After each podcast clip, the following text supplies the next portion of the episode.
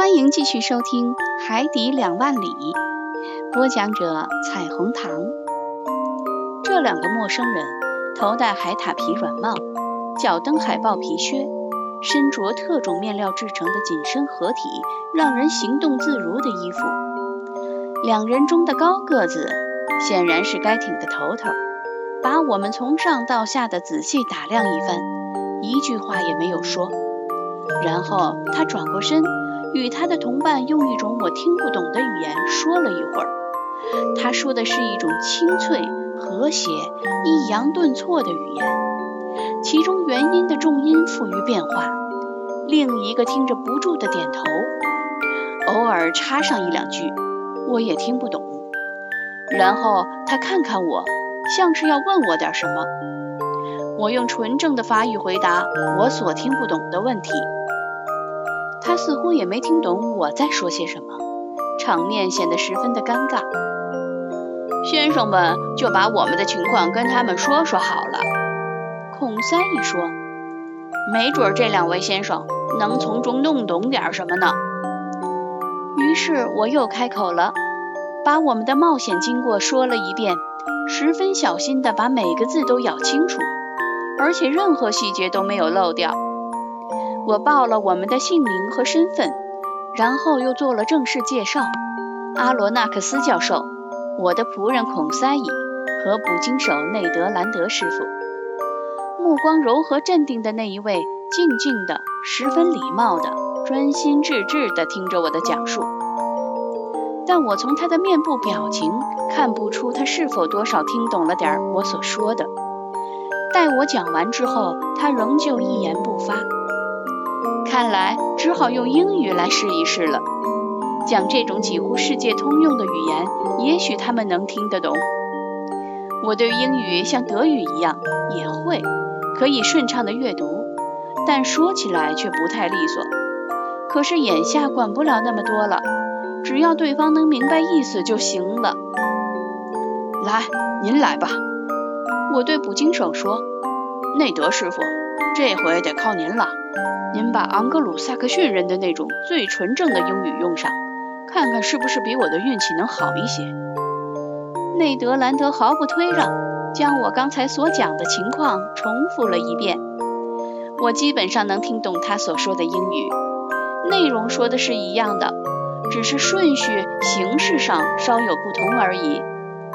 那加拿大人性格率直，讲得慷慨激昂，他在拼命地抱怨，说他们把我们关起来是藐视人权，质问他们扣留我们根据的是什么法律。他还引用人身保障法，威胁说要控告非法拘禁我们的人。他边说边走动，情绪非常激动，手舞足蹈，大呼小叫。最后他用很形象的动作让他们明白我们已经饿得要死了。这可一点也不假，只不过我们当时已经饿过了头。捕鲸手实在很困惑，他说的跟我说的一样啊，那两个人也没听懂，毫无反应，连眉头都没有皱一皱。很显然，他们既听不懂阿拉格的语言，也听不懂法拉第的语言。我感到十分狼狈，语言资源全都白白的消耗掉了，真不知如何办才好。这时孔塞伊对我说道，如果先生允许，我来用德语试试。什么？你会说德语？我高声嚷道。是弗莱米人说的德语，先生请勿见怪。见什么怪？你会说德语，真是太好了，你就说吧，小伙子。于是孔塞也把我们的曲折经历用平静的语气又叙述了一遍。他尽管说的委婉动听，铿锵有力，但德语也同样没能奏效。最后确实是有点穷途末路了，只好把当初学的那一点点拉丁文也用上了。我说的拉丁文若是让西塞罗听见，他非堵上耳朵，把我给撵到厨房里去不可。但我总算是勉为其难地凑合着说了一遍，结果仍旧一样，白费劲儿了。最后的一次尝试也失败了。两个陌生人又用我们听不懂的语言交谈了几句，然后就转身出去了。连一个世界通用的让人放心的手势都没有做一个，舱门又关上了。太可恶了！内德兰德气得又火气冲天的大声嚷叫起来：怎么回事？这两个混蛋怎么连法语、英语、德语、拉丁文全都听不懂，一点反应也没有？安静点，内德！我对火气很大的捕鲸手说，光发火是解决不了问题的。可是您知道，教授先生，这位火爆脾气的捕鲸手对我说，我们这么关在铁笼子里会活活饿死的。嘿，孔三一豁达地插言道，放心吧，我们还能坚持一段时间。朋友们，我说道，不必沮丧，比这更糟糕的情况我们都遇到过，你们先别着急，先别对该艇艇长和艇员下结论。我的结论早已下了，内德兰德鄙夷地说，他们就是一群混蛋。行，那他们是哪国人？混蛋国的人。我的好内德，您说的这个国家世界地图上可没有标明，得承认这两个陌生人到底是哪国国籍确实难以确定。我们能够肯定的只是他们不是英国人，也不是法国人，更不是德国人。不过我倾向于认为，那艇长及其助手应该是出生于低纬度地区的人，他们身上带有南方人的特点。要说他们是西班牙人、土耳其人、阿拉伯人或印度人吧，他们的体貌特征又不像。至于他们说的语言，那根本就听不懂啊。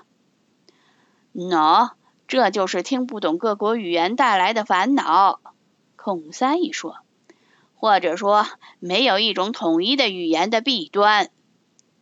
扯这些能解决什么问题呢？内德兰德说，你们没有看出来吗？这些人有他们自己的语言，而他们的这种语言就是创造出来让正直的人无法向他们要饭吃的。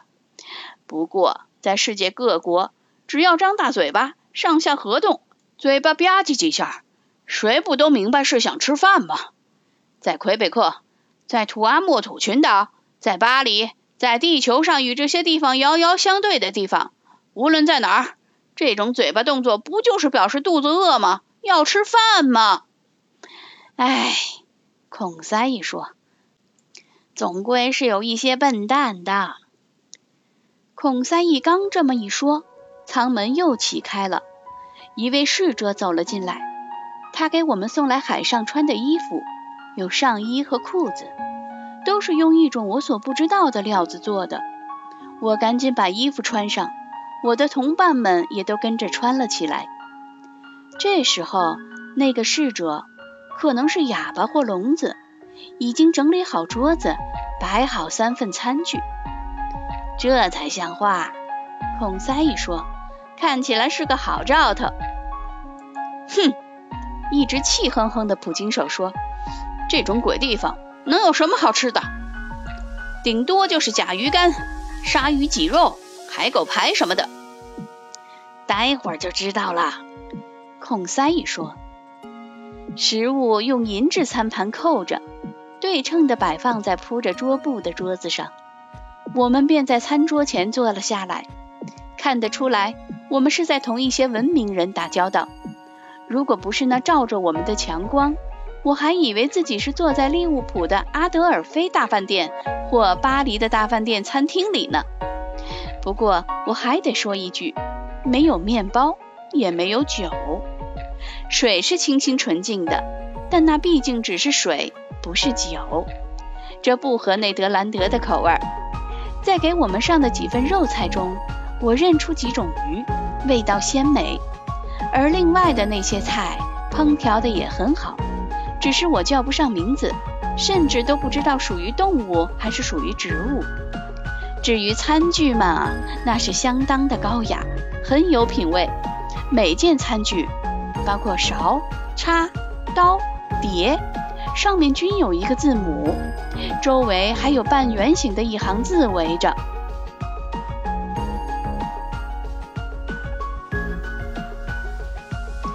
好了，朋友，今天的更新就到这里，希望您加入订阅以及关注，或者点击屏幕右上方的分享键，转发到朋友圈，谢谢。